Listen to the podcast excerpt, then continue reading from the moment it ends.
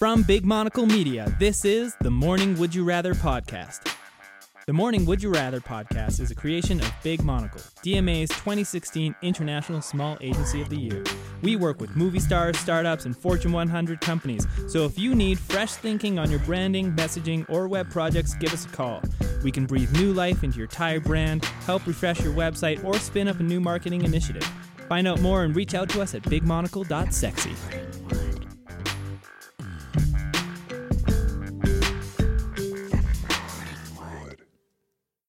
Hello and welcome to The Morning Wood, the 10-minute podcast, perfect for your morning commute. We're live from the rabbit hole in Provo, Utah, as always. My name is Garrett. My name is Jeff. This is the podcast where we debate the meaningless and keep score. We keep score for a very, very specific reason. We actually ended up getting an email sent to us from a Nigerian prince, and he specifically asked we send him the score along with our bank account numbers. Right. So we're giving him really urgent. We're giving him daily updates. Yeah. Yeah. We are very happy to be here. I'm very happy to have our guest with us here today, Jess Miller. Jess Miller, close to my heart and legally bound. And legally bound. This is my wife, and I am makes my day better when I get to spend more time with her. So thanks for coming. Shucks, that's so kind of you. That was really great. I tolerate you. No, I'm just kidding. Jess, introduce yourself a little bit. Tell us. It's weird that you're calling me Jess. Yeah. It's awkward. Yeah. It's just like, hey, person that I'm married to. Right. It is weird. It's always weird when you say my name. I don't know why. Okay, Mrs. Miller. That's awkward. That's worse. Introduce ourselves. Tell us some interesting things about you. Introduce myself? Mm-hmm. Yeah. I'm Jess Miller. That is my name. I'm a girl with a head and face. I was just up at the Provo River doing river guide training.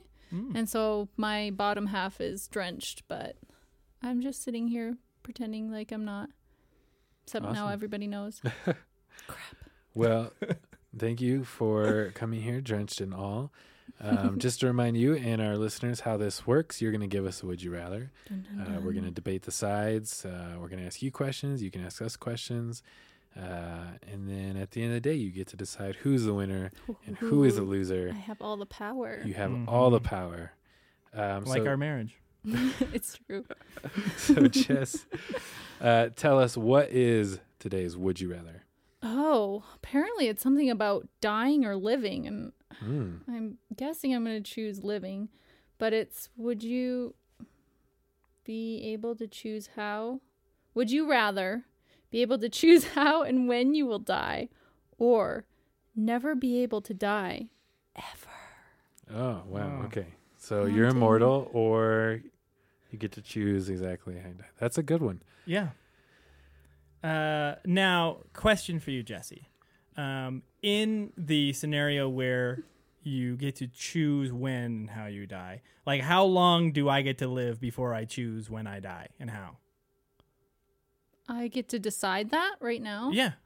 I don't know. Like, is there a limit, or can I essentially be immortal and then decide to die one day?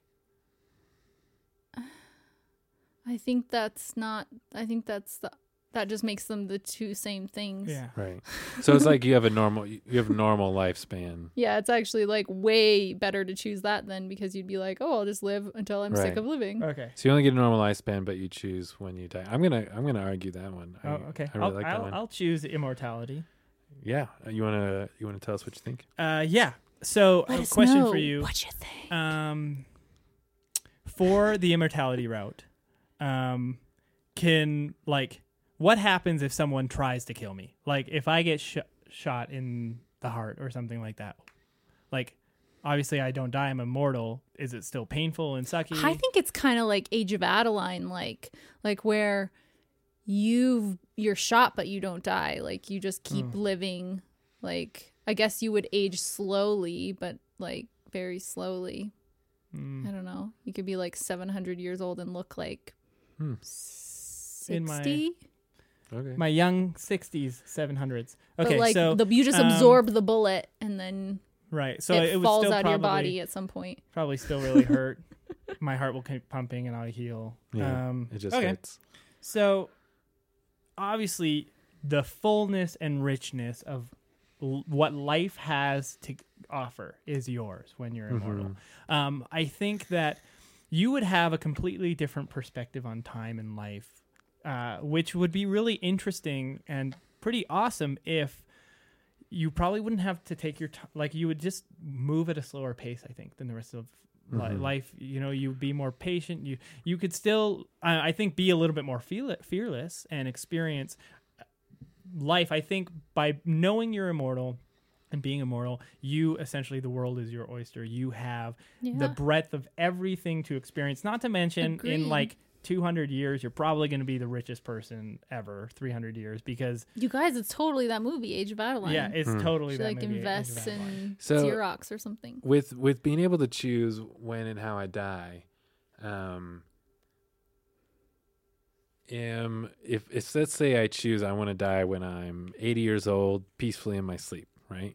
Does that mean until that point, nothing else is going to kill me? Because I think that's exactly what it means. Because this actually reminds me. Anything else? You just know you're not going to die until that point. This reminds me of a book, Hitchhiker's Guide to the Galaxy. Mm-hmm. Have you read that book? He finds out exactly when and where he dies. Yeah, and then he jumps off a cliff, and it turns out he starts flying. Right? Have you read this one? Yeah, he starts flying because it turns out how the book described it, flying is the act of falling and missing the ground, right? He realizes he can't die until this certain time, and so he's immortal. I'm not saying that every time I think fall, I hit the ground. I don't know. Realistic, but this thing about me, I would basically be immortal until the point when and where I choose to die. Let's say 80 years old, peacefully in my sleep. This might be a classic argument, but why would you choose 80 years old? Why not 85? Why not 100? It's kind of, I don't know. It was an arbitrary number.